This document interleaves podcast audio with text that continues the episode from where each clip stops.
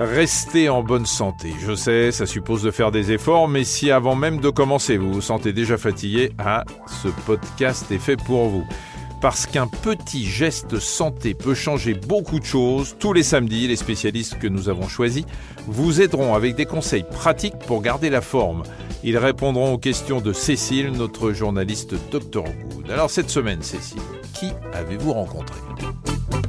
Eh bien cette semaine, Michel, j'ai interrogé Régine Detambel. Si je vous dis qu'elle est bibliothérapeute, vous allez me dire qu'est-ce que ce métier. Si je vous dis qu'elle est écrivain et kinésithérapeute, et que c'est cette double vie, si je puis dire, qui l'a conduite à développer sa propre méthode de bibliothérapie, vous allez commencer à y voir plus clair.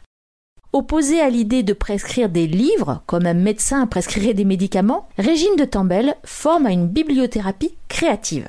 Pour elle, les romans ont ce pouvoir étonnant de nous arracher à nous-mêmes et à notre douleur, de nous aider à interpréter notre propre vie en donnant du sens. L'humain, il a besoin de s'expliquer ce qui fait une irruption comme ça dans son réel et qui le bouleverse. Et les ressources, les seules ressources qu'on ait à ce moment-là, devant l'inédit, c'est l'intériorité.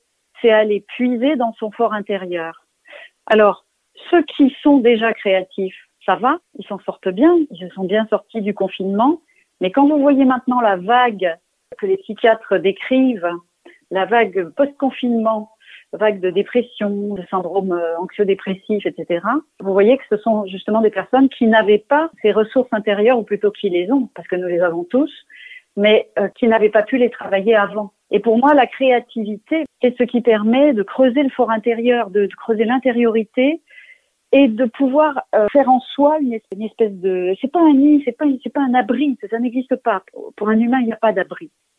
Mais c'est un lieu où on va pouvoir réélaborer tout ce qui arrive. Et on va pouvoir mettre du récit dessus, mettre des mots dessus, et le comparer, entre guillemets, à d'autres scènes qu'on a lues, qu'on a entendues. Essayer d'inventer notre réponse, d'inventer notre réaction. La plupart d'entre nous, nous sommes... un peu perdu quand on a des vraies grandes questions existentielles. Et l'intérêt des livres, et peut-être encore plus sûrement pendant le confinement, ça a été de répondre à la question « La vie, la mort, pourquoi ?»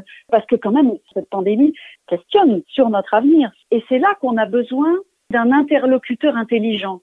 C'est pas parce que l'interlocuteur a la réponse, mais il entend notre question.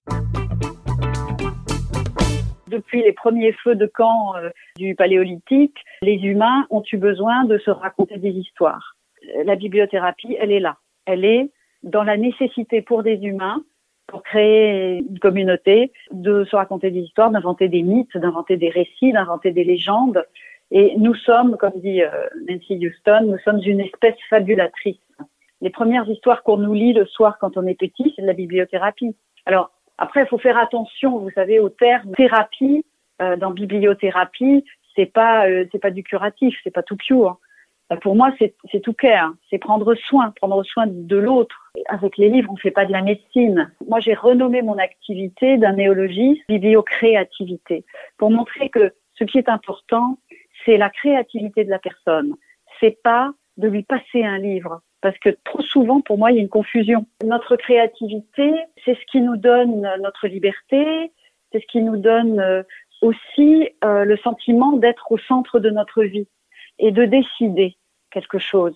Il y a trop d'écoles, si vous voulez, des écoles de bibliothérapie, enfin des écoles au sens des chapelles, des obédiences, mais qui sont beaucoup plus prescriptrices et qui, par exemple, vont prescrire des livres en ignorant complètement précisément les non-lecteurs et en ignorant complètement les personnes qui ne peuvent pas lire parce qu'elles sont soit elles ont des problèmes de vision, soit des problèmes cognitifs, soit c'est des sujets âgés et donc des personnes qui sont en EHPAD, etc. et que personne ne va amener vers les textes, voilà. Et c'est pour ça que tout mon travail consiste à amener du texte par la voix et par la voix haute. La musicalité, le toucher du papier, ça c'est des choses avec lesquelles je travaille et qui sont évidemment essentielles, qui sont les choses un peu corporelles, mais ce qui fait du bien déjà, c'est se détourner de soi-même, se décentrer, c'est-à-dire que quand vous lisez, vous êtes ailleurs, vous êtes dans une autre temporalité, vous êtes dans une autre dimension. si on essaie de donner quelques mots clés, il y aurait une fonction de divertissement, mais au sens divertir, au sens de détourner la personne de ses tourments. Et puis pour moi, il y a aussi une fonction très forte d'interprétation. C'est-à-dire qu'à chaque fois qu'on lit, Paul Ricoeur dit on s'interprète devant le texte. C'est-à-dire que c'est nous-mêmes avec toute notre histoire que nous portons dans le roman. Et ce roman devient un outil qui nous permet de décrypter notre histoire. Voilà. Ça, c'est mon sentiment à moi, hein, dans mon approche. Moi, je me dis que mon histoire ressemble à ce que je suis en train de lire.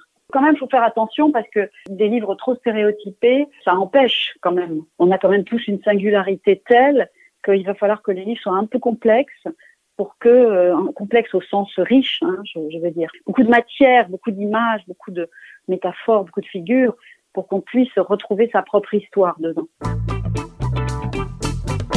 Les grands textes, généralement, contiennent une richesse lexicale. Il y a beaucoup de mots, il y a beaucoup de symboles, il y a beaucoup de scènes, il y a beaucoup de personnages avec des modes de vie différents, c'est-à-dire des personnages qui vont me proposer des styles de vie, des pratiques d'existence complètement différentes de ce que je connais et de ce que je peux vivre dans mon tout petit réseau. Les grands textes contiennent aussi, justement, toutes les questions existentielles. J'ai bien dit les questions, j'ai pas dit les réponses, parce qu'il n'y a pas de réponse. Mais les grands textes formulent les grandes questions existentielles. La vie, la mort, l'amour, la maladie, la peur, voilà.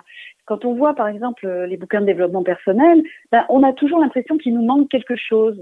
Le bouquin, il va vous dire, vous n'avez pas assez confiance en vous, vous manquez d'estime de soi, ça va jamais. Et tout le temps, il y a ces espèces d'injonctions à être autre, à être mieux, à faire plus. Et c'est pour ça que je suis hostile, en fait, à toutes ces pratiques qui voudraient, de manière très directive, enseigner des codes et des modes. On a tous vécu des choses difficiles avec les livres. Il ne faut pas nous les présenter comme des guimauves. Les livres, ça peut nous faire beaucoup de mal. Vous savez, un livre, c'est jamais bienveillant. À tout moment dans un livre, vous pouvez tomber sur une scène, sur une page, sur quelque chose qui va réactiver un trauma ou qui va vous déplaire ou qui va déclencher une émotion négative et forte. Il ne faut pas dire, à mon sens, qu'un livre est bienveillant parce que un livre, il est plein de stimuli et on ne sait jamais comment ça va faire bouger la personne. Donc il faut rester extrêmement humble et pas penser qu'on va changer les gens avec un livre. Les textes, nous les lisons avec tout le corps, d'une certaine manière, même quand on ne les lit que par les yeux. Hein, on lit de tout notre corps.